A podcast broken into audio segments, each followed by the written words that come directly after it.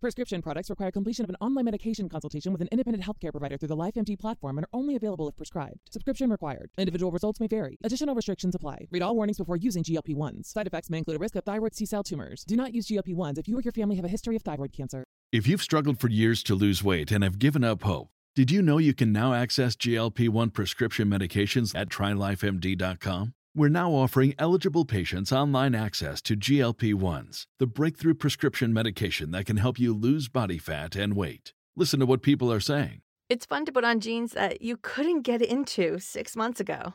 Every morning, I look forward to getting on the scale. For anybody who's struggling with their weight, it's a godsend. And here's the best part your insurance may cover 100% of the cost of your medication. So go to trylifemd.com to have your eligibility checked right now. Get started today at trylifemd.com. That's T R Y L I F E M D.com. Hello, and welcome to episode 18 of the weekly UK True Crime podcast. I'm Adam. Before we begin, a huge thank you, a really huge thank you to our five new patrons who've signed up in the last week Preeti Chaparala, Melissa Williams, Eki, SPJ, and Maggie, who will be better known to those of you on Twitter as the queen of the true crime podcast, Storm Lightning Bane. For details of how you could further support this show via Patreon, please head to patreon.com forward slash UK True Crime. For today's episode, we go back to December 1986 when the Housemartins, featuring a very youthful Fatboy Slim, were at number one in the UK music charts with Caravan of Love. If you aren't familiar with it, check out the video, which is, well, anyway, I think we should just quickly move on. In the US, Bon Jovi with You Give Love a Bad Name had just been displaced by Peter Cetera and Amy Grant with The Next Time I Fall. And friend of the show on Twitter, at Kim Bassett8, had just graduated from college. Portsmouth is a city on the south coast of England, 70 miles southwest of London. Most notable for being the place where I was born, it's also known for its maritime heritage and Portsmouth Historic Dockyard. The dockyard is home to the wooden warship HMS Victory, where Admiral Lord Nelson and 56 of his men died in the Battle of Trafalgar. The Tudor ship Mary Rose is also conserved in a dockyard museum there. If you don't know, the Mary Rose is a warship of the Tudor Navy of King Henry VIII. After serving for 33 years in several wars against France, Scotland, and Brittany, and being substantially rebuilt in 1536, she saw her last action on the 19th of July 1545. While leading the attack on the galleys of a French invasion fleet, she sank in the Solent, just off the Portsmouth coast. The wreck of the Mary Rose was rediscovered in 1971, and it was raised in 1982 by the Mary Rose Trust in one of the most complex and expensive projects in the history of maritime archaeology. In 1986, Portsmouth was a bustling navy port. This was in the days before the UK government decimated the Navy, and when ships were in town, the bars and clubs of Portsmouth were filled with sailors from all over the world. Unbeknown to these visiting sailors, the area known as Buckland, which is adjacent to the docks, had recently seen six vicious sex attacks.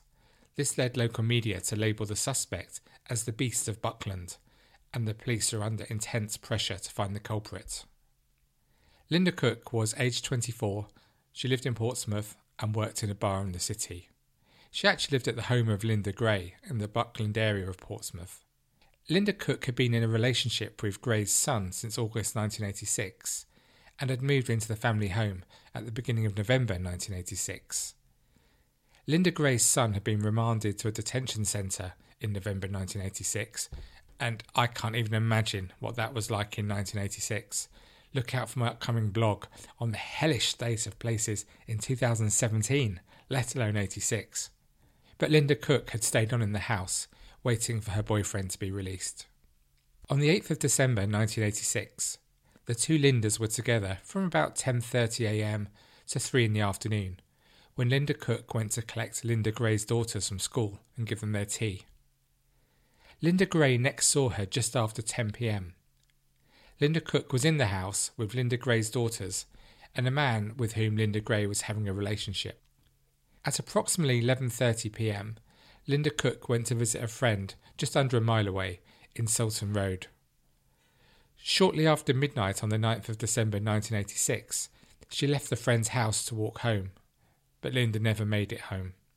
Sometime between half past midnight and 1 am, she was attacked on her way home at an area of wasteland known locally as Merry Row.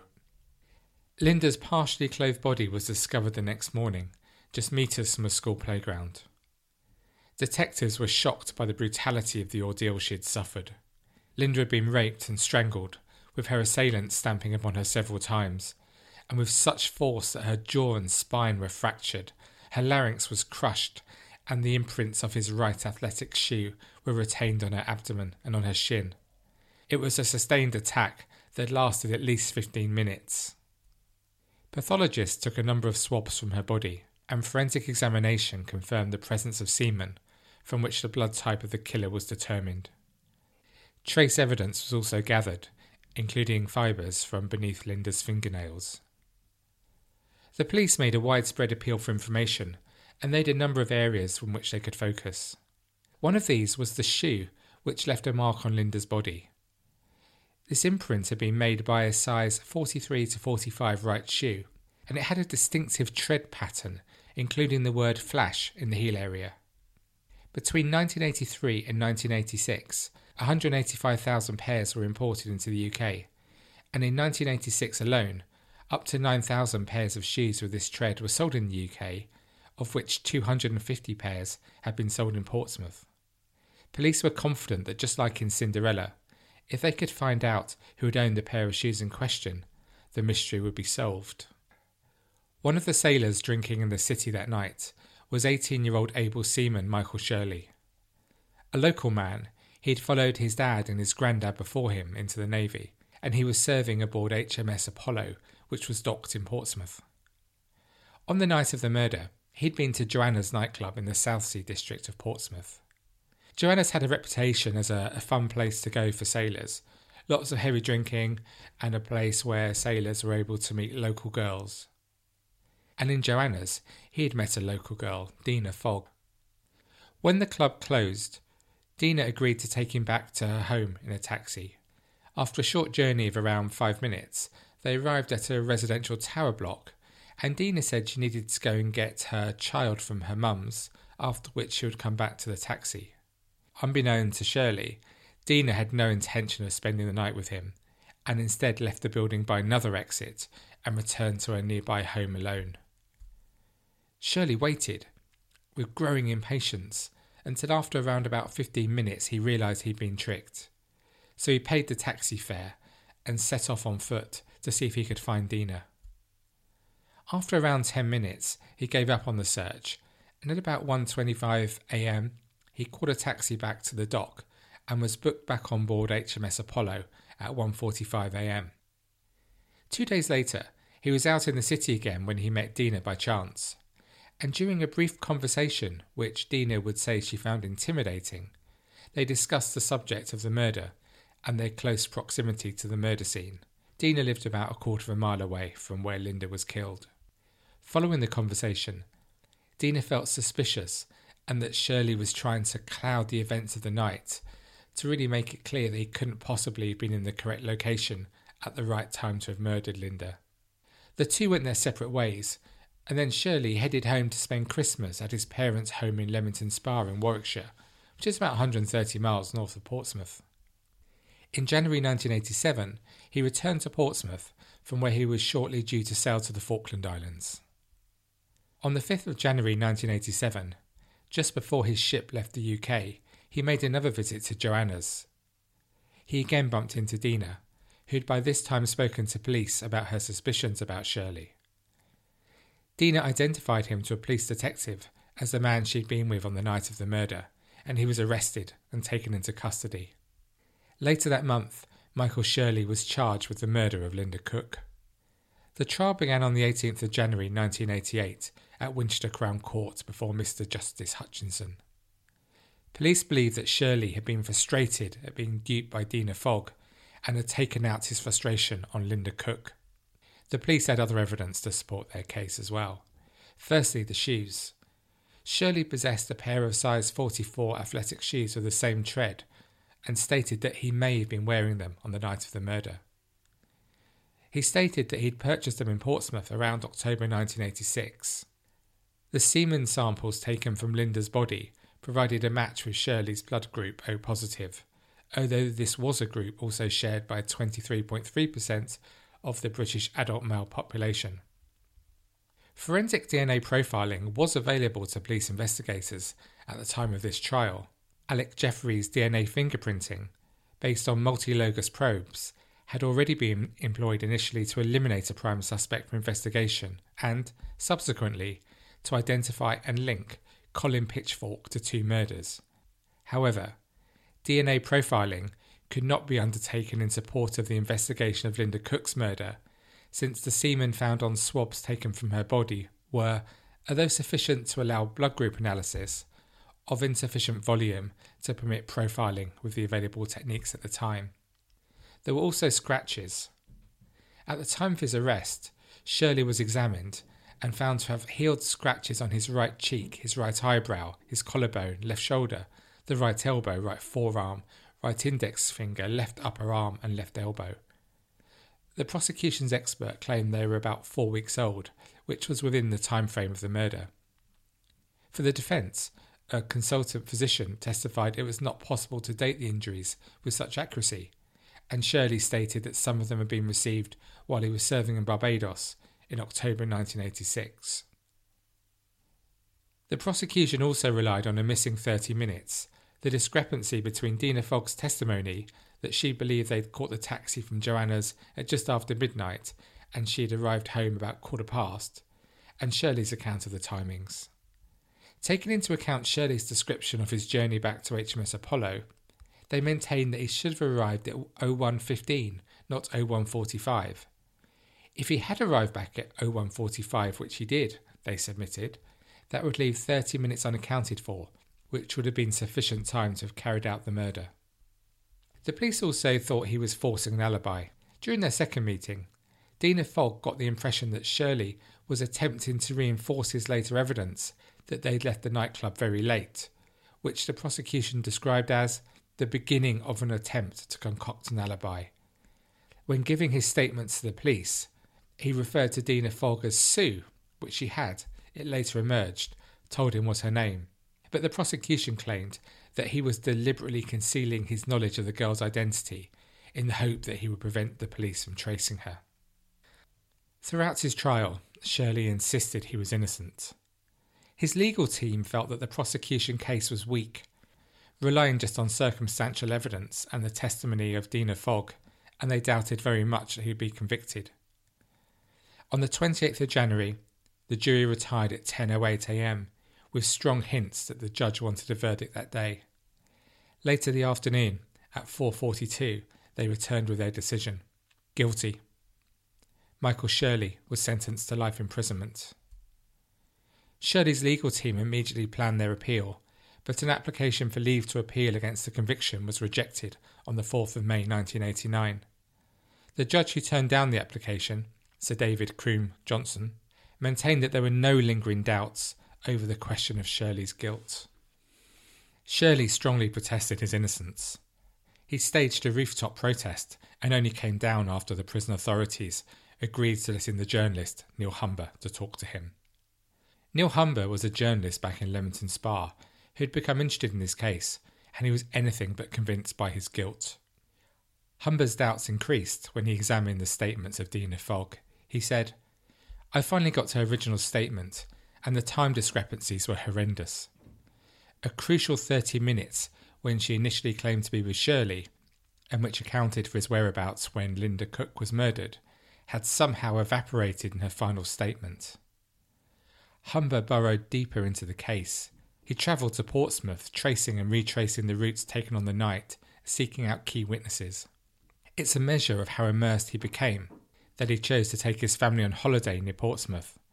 While his wife and son were shopping, he was out sleuthing. In 1992, Shirley spent five weeks on hunger strike to draw public attention to his case. After 42 days, he was in a desperate state, just 24 hours from falling into a coma and threatening to stop taking liquids. But after talks with Shirley's MP, the Home Office agreed possibly to review the case if they were given new evidence in a coherent form. At this news, Shirley came off his hunger strike, and it fell upon Humber to provide this evidence. Humber, who was due to attend a course with his work, was told by his employees that he would be dismissed if he instead took the time off to write the report. However, he duly prepared a 49 page report which was passed the authorities, and then he was fired by his paper. With regard to the evidence, Hampshire Constabulary, they cover Portsmouth, said, These matters have been passed to the Chief Constable of Hampshire, and a further report will be submitted to the Home Office when these aspects have been inquired into.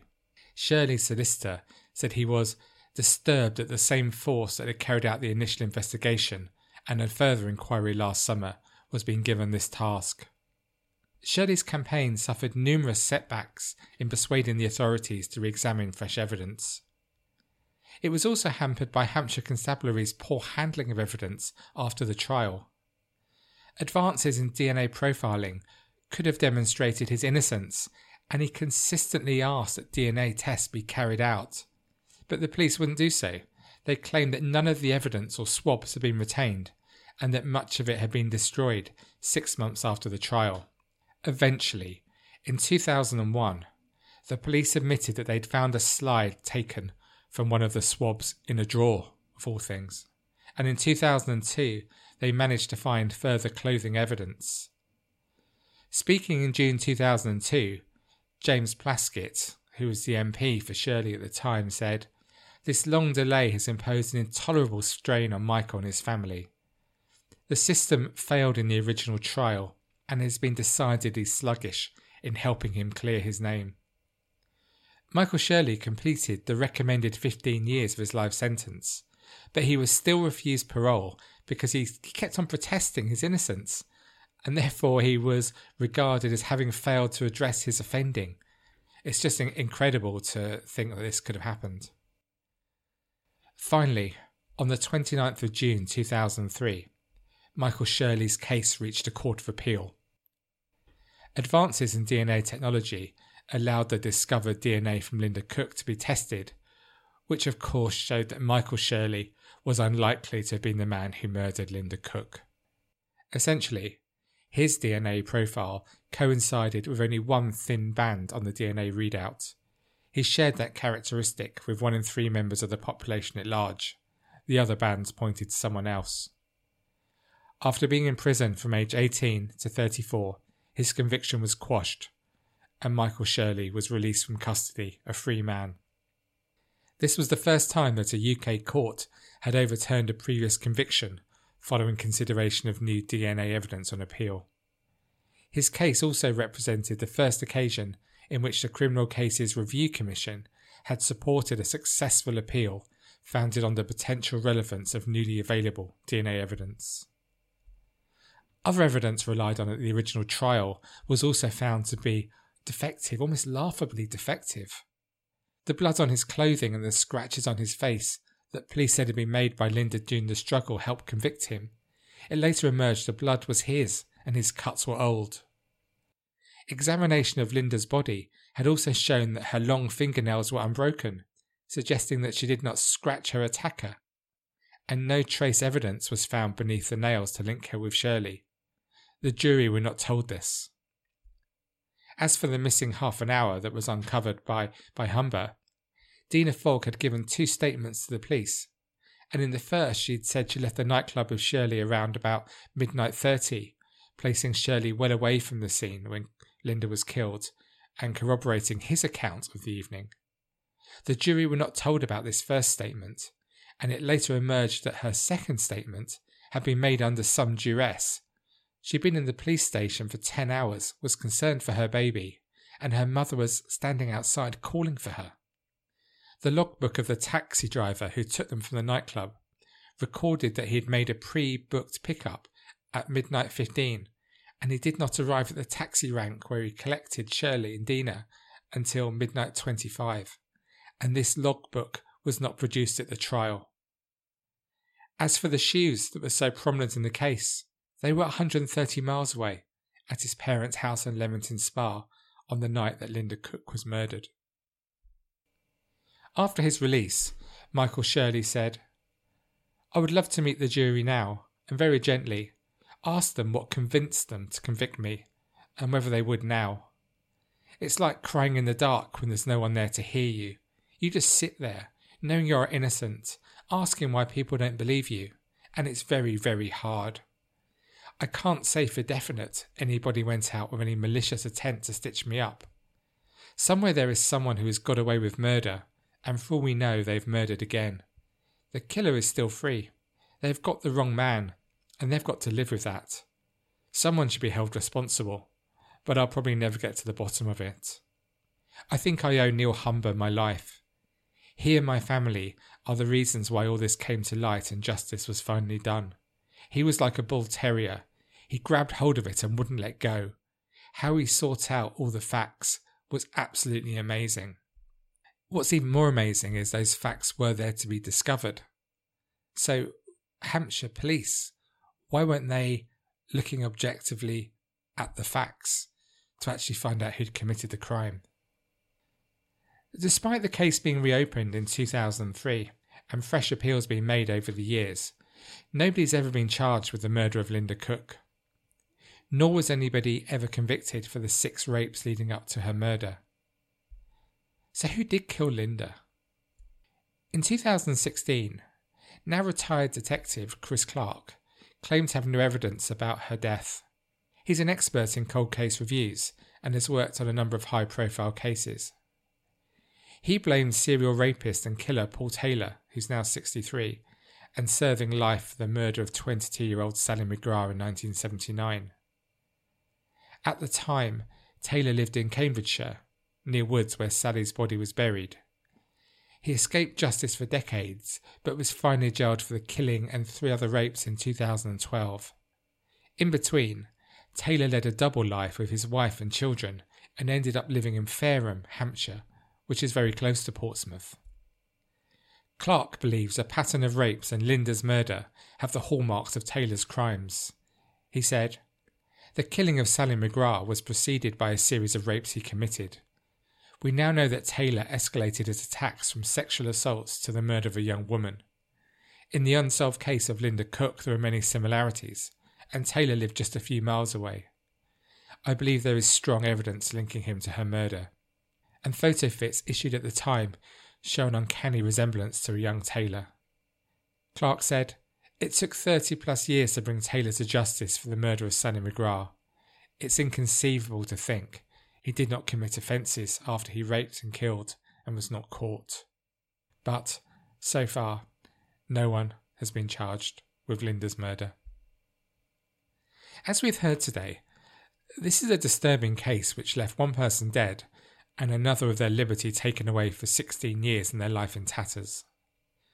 Looking at the evidence now, it's clear that Michael Shirley should never have been convicted. Neil Humber spoke about the circumstances that can lead to these miscarriages of justice, saying, Once all lines of inquiry have hit dead ends, once obvious suspects have been ruled out through either DNA or alibi, find the patsy and fit the crime around him or her. In other words, once a new person of interest, especially if known to them, comes onto the radar, throw all you've got at him in the hope that some will stick. Sadly, and all too often in miscarriages of justice, it's this blinkered approach that leads to the wrong person being found guilty of the crime. This is not what you might call a fit up or police framing an individual.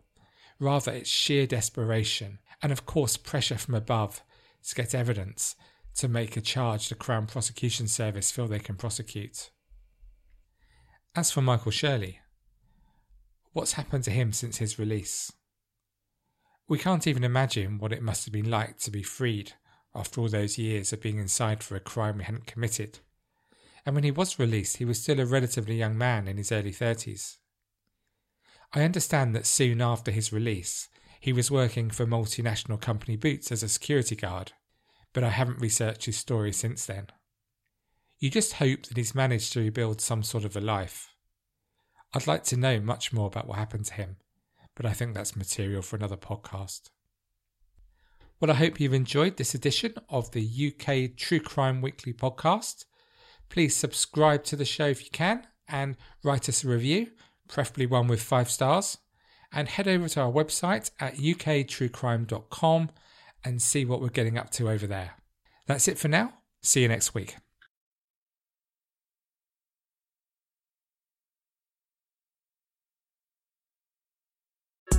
We got another day of NBA action. And with FanDuel, every night is a watch party. So it's time for your FanDuel crew to make their bets. So, what's the move tonight, gang?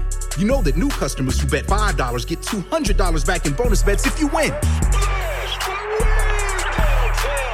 Woo-hoo, we're heating up, fam. Bet all the stars with all your friends and make every moment more only on FanDuel. New customers bet $5 get $200 back in bonus bets if you win. Make every moment more with FanDuel.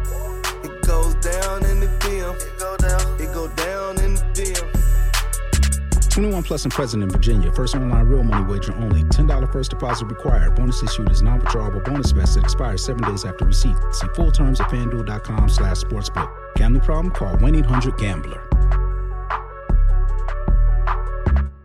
Hello, it is Ryan, and we could all use an extra bright spot in our day, couldn't we? Just to make up for things like sitting in traffic, doing the dishes, counting your steps, you know, all the mundane stuff. That is why I'm such a big fan of Chumba Casino. Chumba Casino has all your favorite social casino style games that you can play for free anytime, anywhere with daily bonuses. That should brighten your day a little.